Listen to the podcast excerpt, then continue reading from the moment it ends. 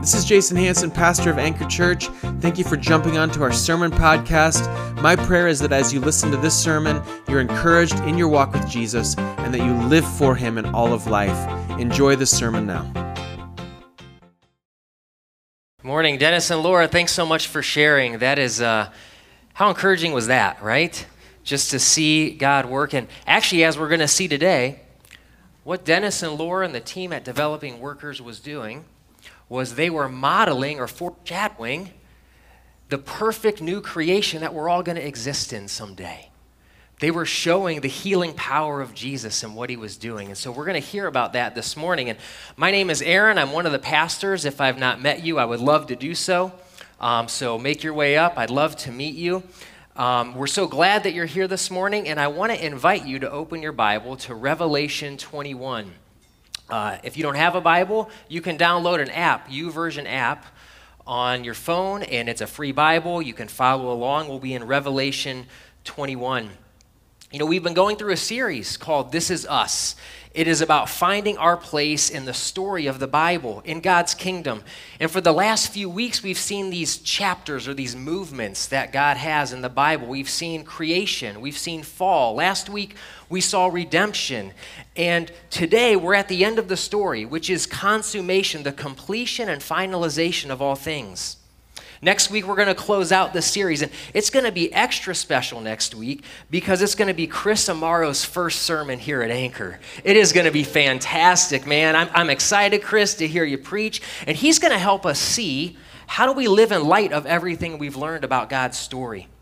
But before we get there, we're going to see today what the last chapter in God's story is.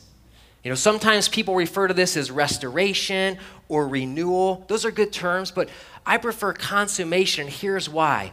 Because as we'll see, God won't merely restore or renew things to what the original creation was, not going to merely renew or restore.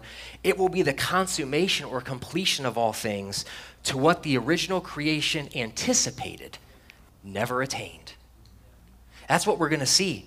And as I thought about today's sermons, it sermon, it made me think that we're getting to that time of year, you know. It seems to approach earlier every year, and that is the Hallmark Christmas movie season, right? You all seen a Hallmark movie? The joke is if you've seen one Hallmark movie, you've seen them all, really. I mean, that's just the case. And they're lighthearted, they're clean movies, they they wrap up real nicely in a in a present at the end, perfectly resolved, and at the same time, they are just completely predictable. Like you can predict them from beginning to end, right? And I found that when it comes to Hallmark Christmas movies, there are two teams. There's Team Christmas, Team Christmas. Noelle, my daughter, I'm on Team Christmas. I know a couple, Julie's on Team Christmas. I know a couple of you are on Team Christmas where we love Hallmark movies, right? And then there's Team Scrooge. Team Scrooge, you know, Tyler would definitely be on Team Scrooge. He's not a big fan of Christmas. I think you're getting the picture. The Hobbiggers have a divided house when it comes to Hallmark movies. See, Noelle and I, we love our Hallmark movies. Kara, not the biggest fan. not the biggest fan. But it actually makes sense why she isn't. Why she isn't the biggest fan is she feels that they offer too simple of a resolution. You know, sort of this cheap ending or solution when you get to the, to the end of the movie. Rather than inviting you into something bigger, it actually gives you sort of a cheap and small ending or resolution at the end. You know, I think that makes sense. I think we all get that. I, I, still like my Hallmark movies. In fact, we started one last night. Kara graciously started watching it while we chuckled at the complete predictability of the movie. but as I thought about this idea of a cheap solution or cheap resolution, it made me think of the sermon today. You see, I think most of us have a view of the end of the story, if we're honest, where our final destination goes something like this our final destiny when we die is to go to heaven to be with Jesus in his presence forever, and that is eternity for us. That's it. Our final destination is to be with Jesus after we die. That's, that's the end goal.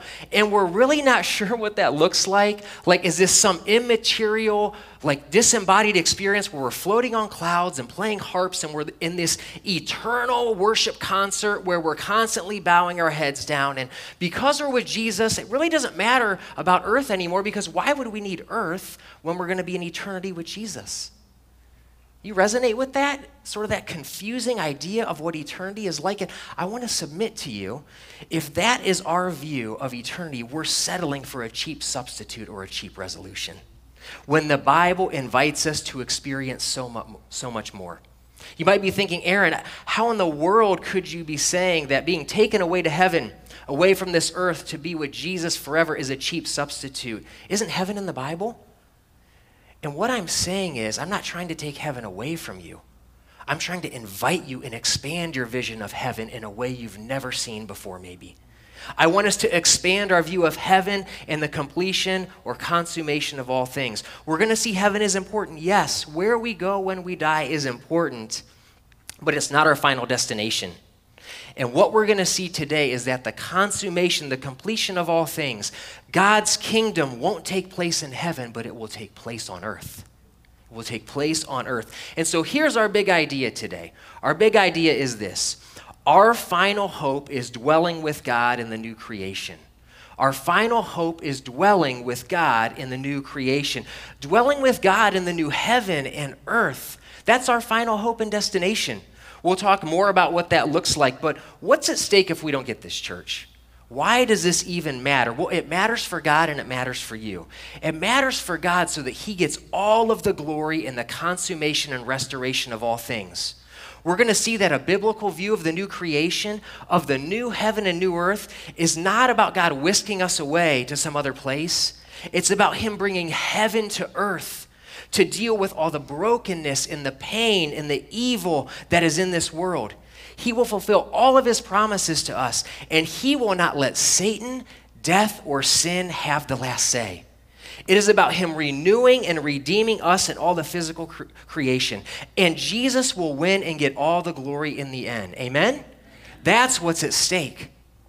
It also matters for us. And here's why it matters for us because I think if I'm honest, I think if you're honest, this vision I've had, this vision a lot of Christians have, that we enter into Jesus' presence when we die and we're destined for some disembodied experience. We're supposed to worship Him and be excited about it, but if we're honest, it's all really confusing and it's really not all that much compelling in the end.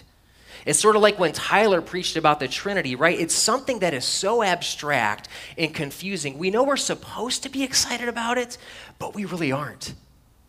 And just like Tyler said, the triune God wants more for you. The triune God wants more for you. He wants so much more for you when you think about eternity with Him. And if we settle for a cheap resolution or substitute of the consummation, we short circuit our hope in God. And instead, God wants to open up a whole new hope that we will dwell with Him in the new creation. That's what's at stake. And so here's where we're going this morning. We're going to read some portions of Revelation 21. We're going to break it down, see what it means, and then we're going to see how we can live it out. Now, Revelation, this, this is a wild book. Revelation is full of image, images. It's referred to as apocalyptic literature, meaning it's highly symbolic to convey meanings. It seems really weird for us because we don't live in the region. Uh, in the reader's original context. We don't get their cultural symbolism or imagery. But stick with me as we go through the message, and I think we'll be able to see what's actually being communicated by the end of our time. So let's go to Revelation 21. I want to invite you to follow along. Revelation 21, starting in verse 1, says this Then I saw a new heaven and a new earth. For the first heaven and the first earth had passed away, and the sea was no more. And I saw a holy city, New Jerusalem, coming down out of heaven from God, prepared as a bride adorned for her husband. And I heard a loud voice from the throne saying, Behold, the dwelling place of God is with man. He will dwell with them, and they will be his people, and God himself will be with them as their God. He will wipe away every tear from their eyes, and death shall be no more. Neither shall there be mourning, nor crying, nor pain anymore, for the former things have passed away. And he who was seated on the throne said, Behold, I am making all things new. Also, he said, Write down, write this down, for these words are trustworthy and true. And he said to me, It is done. I am the Alpha and the Omega, the beginning and the end. To the thirsty, I will give from the spring of water of life without payment. The one who conquers will have this heritage, and I will be his God, and he will be my son. But as for the cowardly, the faithless, the detestable, as for murderers, the sexually immoral, sorcerers, idolaters, and liars, their portion will be in the lake that burns with fire and sulfur, which is the second death. Now, skip down with me to verse 22 of chapter 21. Verse 22. And I saw no temple in the city, for its temple is the Lord God, the Almighty, and the Lamb. And the city has no need of sun or moon to shine on it, for the glory of the Lord gives it light, and its lamp is the Lamb. By its light will the nations walk, and the kings of the earth will bring their glory into it.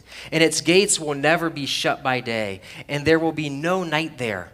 They will bring into it the glory and honor of the nations, but nothing unclean will ever enter it nor anyone who does what is detestable or false, but only those who are written in the Lamb's book of life. Amen. Amen. Well, there's a lot there. There is a lot there. And so, as we go through this today, I think it'd be helpful for us to organize or think through how we tackle this with two questions. Two questions.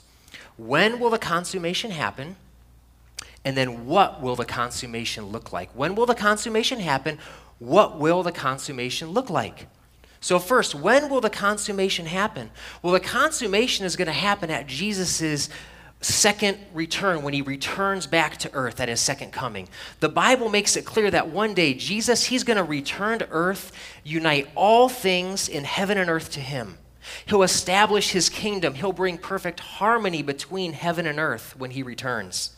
Now, there are a lot of different views and details and understandings of how exactly Jesus does return and when he returns. And we're not going to get into all that today. We don't have to agree on all the details as Christians. You know, the main things in Scripture are the plain things, and the plain things in Scripture are the main things. And here's the main thing we can all agree on Jesus is coming back. Amen? Jesus is coming back. And when he comes, the com- consummation and completion of his plan of redemption will happen. Guaranteed. No ifs, ands, or buts about it. Our final hope is dwelling with God in the new creation when he comes back. It's going to happen at his second coming. And so, second, second question what will this new consummation look like? What will the consummation look like? And this is where we're going to really spend the bulk of our time today. This brings us to Revelation 21 that we just read, particularly verse 1. It starts off with this amazing yet confusing description. Then I saw a new heaven and a new earth, for the first heaven and the first earth passed away, and the sea was no more. What in the world is going on here? New heaven? New earth? No more sea? We'll get to that in a minute. What is going on? We want to remember that John is using imagery here. This type of literature, this apocalyptic literature, wasn't meant to be a literal one to one correlation with all of its descriptions. This description that John used would have made complete sense to his readers at the time. The idea of heaven and earth coming together, heaven and earth rejoining together, was a theme that John's readers saw was in the Bible over and over and over again. We need to reorient our mind around the concept of heaven and earth that the biblical writers had. And what this means is we likely need to readjust maybe that picture of heaven we have that immediately comes to mind for us because if we import our view of heaven, we'll miss what the Bible is saying and how much more God has for us. So I mentioned earlier, many of us think of heaven as this place where Christians go to be with Jesus when they die. And that's typically our total concept of heaven and eternity. It begins and ends there for us. The Bible is clear. If we know Christ and die before his second coming, we will go to be in his presence with him until he comes again. Our body stays in the grave, decaying, and our spirit is in the presence of Jesus. And we typically call this place heaven, and the Bible talks about that. But here's the thing that's not the final destination for believers when they die. It's merely an intermediate state. It's intermediate, it's between death and Jesus' return. It's not final. We're actually going to do a U turn of sorts. We die, our spirit goes to heaven in the presence of Jesus, and when Jesus comes back, we come back to earth, make a U turn, we're reunited with our resurrected bodies. Again, heaven as this intermediate state is important, but it's not final. if we only think of and talk about heaven as merely this intermediate state, it ends up producing a cheap ending for us in the end. We miss out on this fuller and beautiful concept of heaven and earth, consummation, new creation that God has for us. So, when John's readers would have read that one day God will bring heaven and earth together, they would have had this beautiful concept they saw in the Bible that God was rejoining and reuniting heaven and earth. Heaven, biblically speaking, is the place where God dwells and his will is done perfectly all of the time, where all of his glory resides. And think back to the Garden of Eden, where God's fullness dwelt among his creation. It says he walked with his creation. His will was perfectly done. Eden displayed complete harmony between heaven and God's dwelling, intersecting with earth and creation. This harmony between heaven and earth, it was fractured then because of humanity's rejection and rebellion against him, the fall that we saw. But God's plan has always been to reunite heaven and earth perfectly at the consummation. So when John sees here in Revelation 21:1 he says a new heaven and a new earth John isn't speaking of two separate places as if there's a new heaven somewhere and a new earth someplace else. It's actually one physical place, one physical realm, a new heaven and a new earth reunited together. It's not like heaven is up here and earth is down here and we're somehow, you know, just transported back and forth between them. It is a reuniting and overlapping of heaven and earth as one place, of physical creation, similar to what we saw in Eden. God is restoring his creation. We see these pictures in Revelation 21. We didn't read them, but of a bride coming down out of heaven, an elaborate city coming down out of heaven to earth. All these mixed metaphors, yet one thing is in common I want us to notice. They come from heaven to earth. We do not go from heaven from earth to heaven as our final hope. Rather, heaven comes to earth.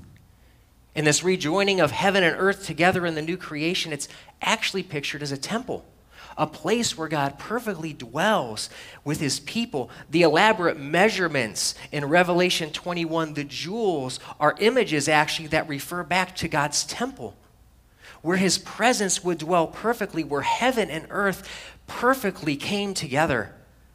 And look at what it says in verse 22 of Revelation 21. It says, and I saw no temple in the city, for its temple is the Lord God, the Almighty, and the Lamb. Now, wait. I thought we just said the new creation was the temple, and now it's saying that there is no temple. What in the world is going on here? Well, there is no temple building in the city because the city itself, the new creation, is the temple. Jesus is the temple the measurements in Revelation 21, there's a perfect cube it talks about. And the Holy of Holies in the temple was a perfect cube. It's as if the creation itself becomes a Holy of Holies, a perfect temple, because there's not a place where God's presence and glory won't shine in all of its brilliance. And the new creation is also pictured as a garden in Revelation 21. The tree of life is there. The river of life runs through the new creation. Where have we seen this before? Well, this is a picture of Eden, right? But it's better than Eden because there is no tree of the knowledge of good and evil. It's actually absent from this picture. It means that there is no chance of sin and evil that can ever fracture this joining of heaven and earth together. This idea is all summed up in Revelation 21 4, where he says, the dwelling place of God is with man. He will dwell with them, and they will be his people, and God himself will be with them as their God.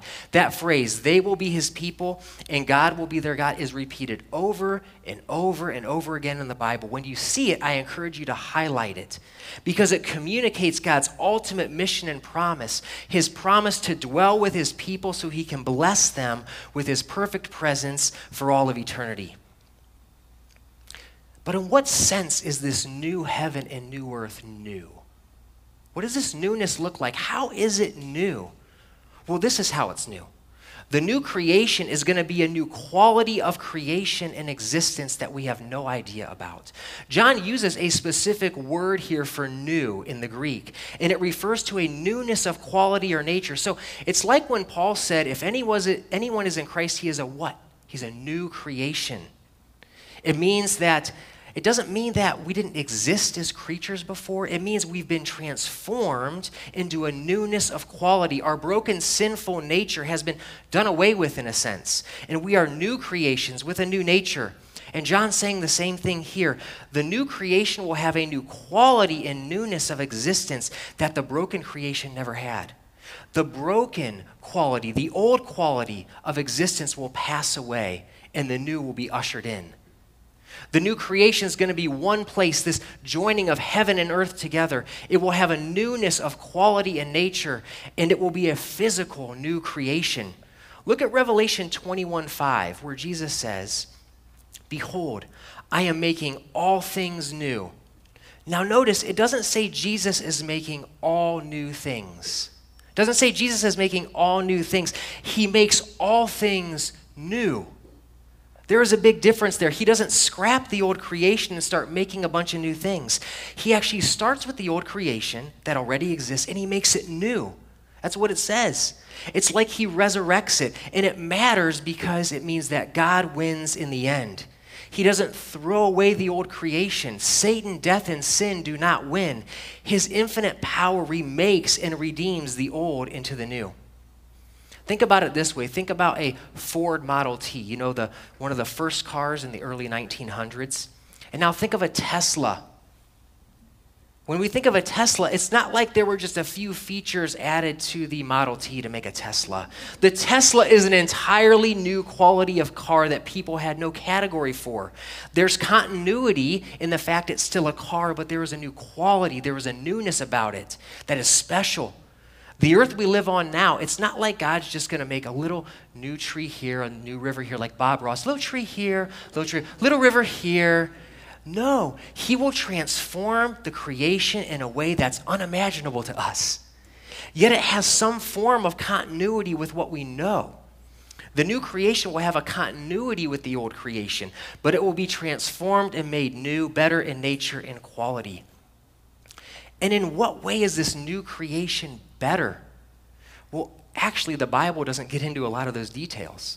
The biblical writers, for whatever reason, weren't interested in a lot of the details and answering those questions. But I think here's what we can say Jesus' resurrection body is the clearest example we have of what the new creation is going to be like. It was a physical resurrected body, just like we'll receive. Thomas was able to touch Jesus' side, feel his scars. Jesus ate food. There was continuity. The disciples could recognize him. There was some continuity there. Yet there's something new and qualitatively different. We see Jesus passes through walls. What in the world's going on there? I got no idea, and the Bible's not really all that interested in answering it. There's a new element, though, of the newness of quality in nature that we can't grasp. We can be assured that this new creation in our resurrected bodies will be incorruptible. The old creation is corruptible, the new creation is not. So, as we think about the consummation of all things, I think we can say that the new creation will have a continuity with the old. There's a physicality to it, similar to Jesus' resurrection body. And this physical new creation, the new heaven and new earth, will offer complete safety. All threats are removed. That's why in Revelation 21, the city gates never need to be shut. Nothing unclean will ever enter the new creation. There's no chance another fall could happen or sin enter into the picture. Isn't that great news, church? John says there will be no more sea. What in the world is he talking about there? Well, the, those in the ancient Near East, the sea to them was chaos, murkiness. They were seafaring people, storms, unpredictability, this is imagery revealing that all chaos will be removed in the new creation. I, I don't think it means there won't be any water or seas in the new creation. It is imagery to make a literary point. There will be no more chaos. Goodness only, no more chaos. We'll experience no more evil, pain, suffering, and death. We read that God wipes away every tear, He obliterates death, no more sadness due to evil. This is great news, church. In the new creation, we will never experience oppression, murder, abuse. No more chronic pain, no more migraines, no more sleepless nights, no more anxiety, no more depression, no more fear, no more cancer, no more COVID, no more relational conflict. Our very worship of God Himself, think about this. Our very worship of God Himself will no longer be mixed with our sinful desires. Think about that for a moment. No more constantly battling the worship of God with distractions and our sin, right? How great is that going to be? And it's not as if we're just going to sit around and have one big eternal worship concert for the end of time. Okay? Again, we want to think back to Adam and Eve in the garden. They didn't just sit around having an eternal worship service, they worshiped God how? By experiencing and enjoying His good creation. And in a similar way, we're going to commune and worship God by reigning over and enjoying the gift of His new creation.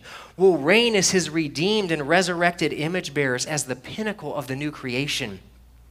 We will reign by fulfilling jobs and tasks that are unimaginably enjoyable, by harnessing the physical resources in the new creation to enjoy and bring glory to God, just like Adam and Eve did in Eden.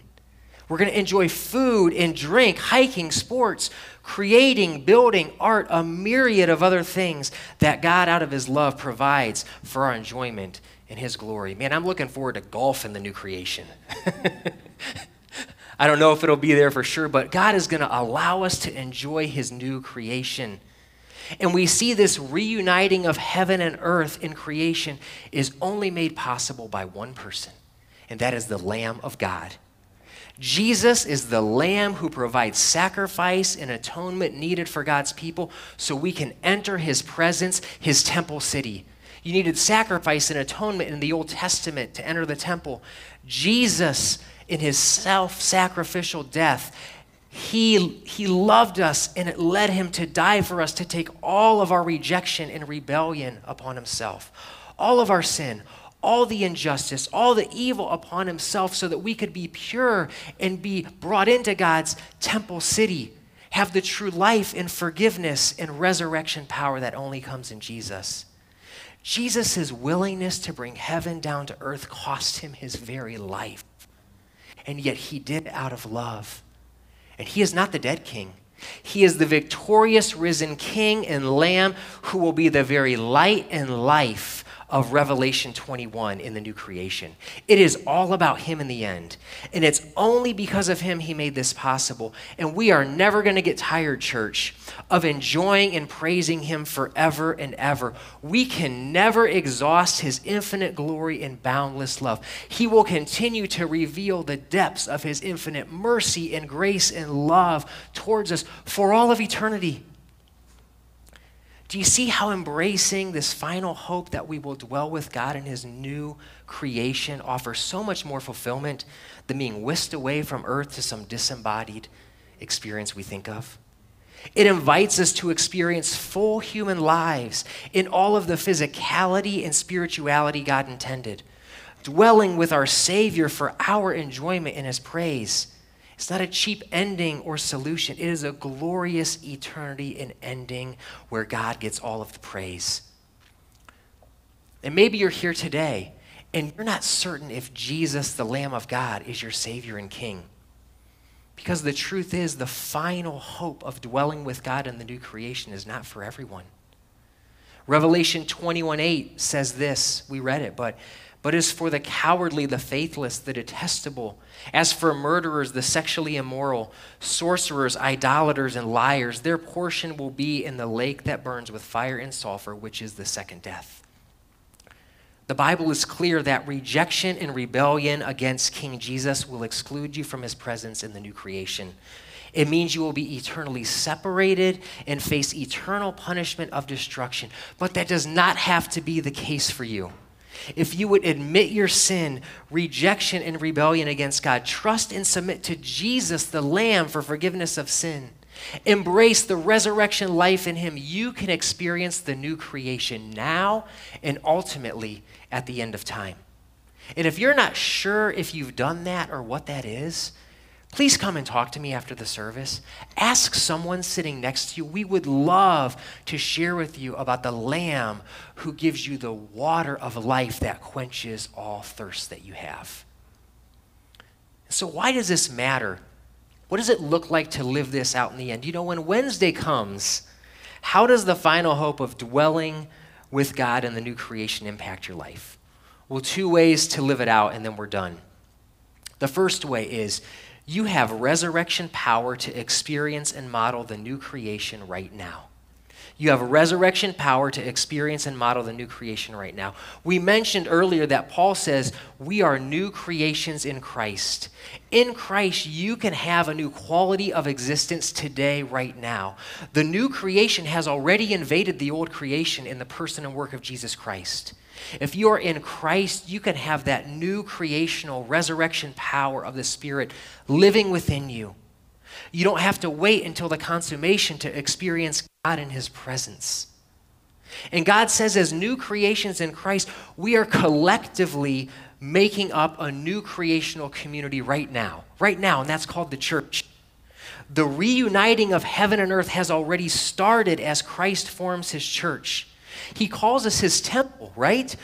Where people are to come and experience God's heavenly dwelling, his perfect love and presence on earth as it is in heaven. Isn't that what Jesus prayed? This gives new meaning to the Lord's Prayer. Your kingdom come, your will be done on earth as it is in heaven. Church, we should be praying that God brings his perfect heavenly will to earth as it is in heaven, and that we as the church would embody that. You know, I'm so tempted to think of the church merely in terms of the community that encourages me, where we gather on Sunday to worship God, support and encourage one another. And the church certainly is that. But the consummation teaches us it is so much more.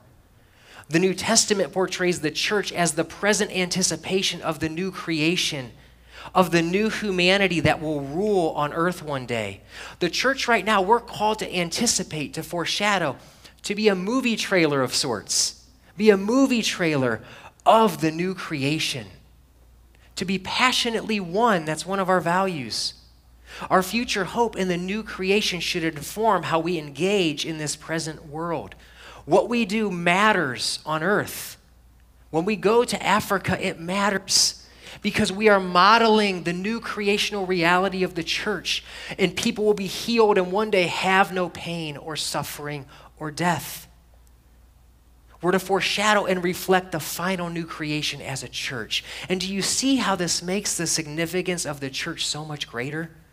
Do you see why God has called us to prioritize and model this in the church. Let's be honest, this takes a lot of personal sacrifice to model and prioritize. I have to lay aside my plans for God's plans. I have to be willing to forgive and reconcile with others. We can't model the life of the new creation if we're not in proximity to each other and to God.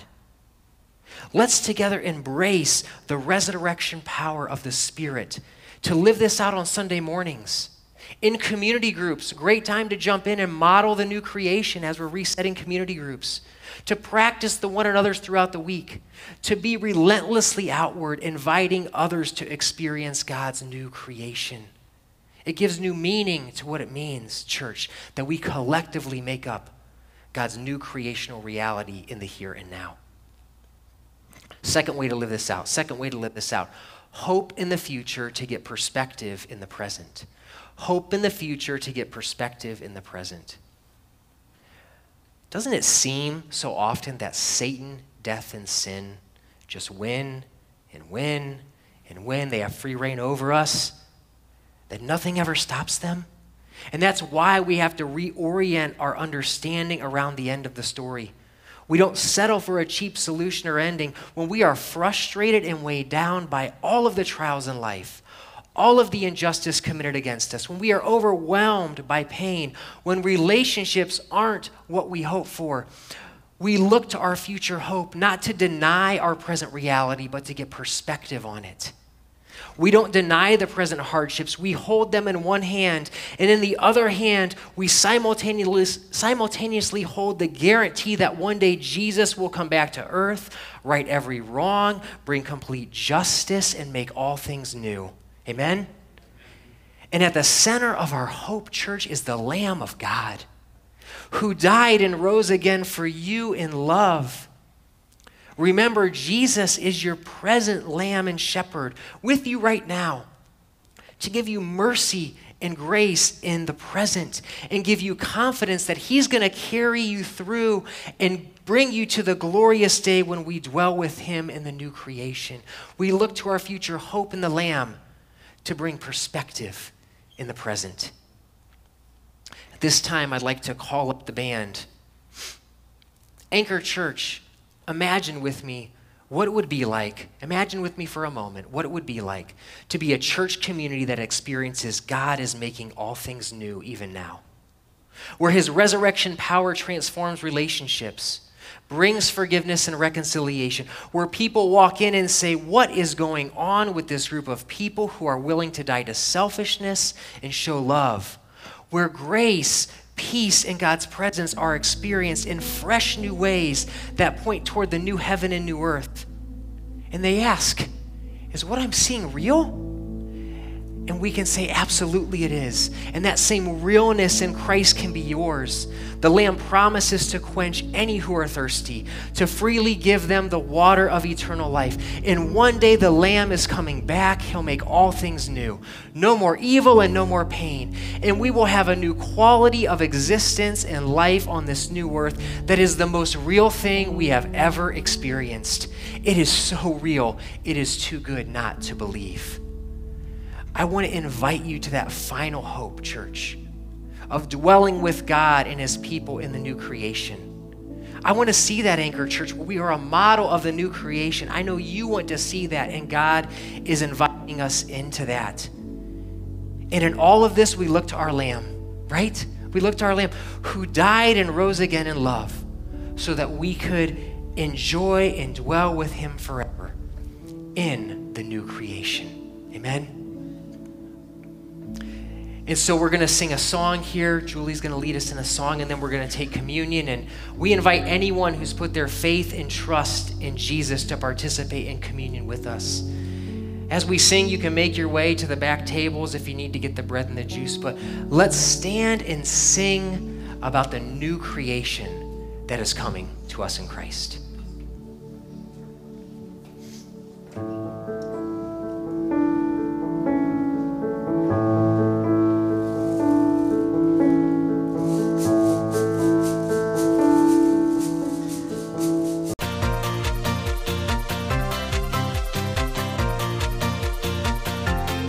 Really hope that you were encouraged by the sermon today.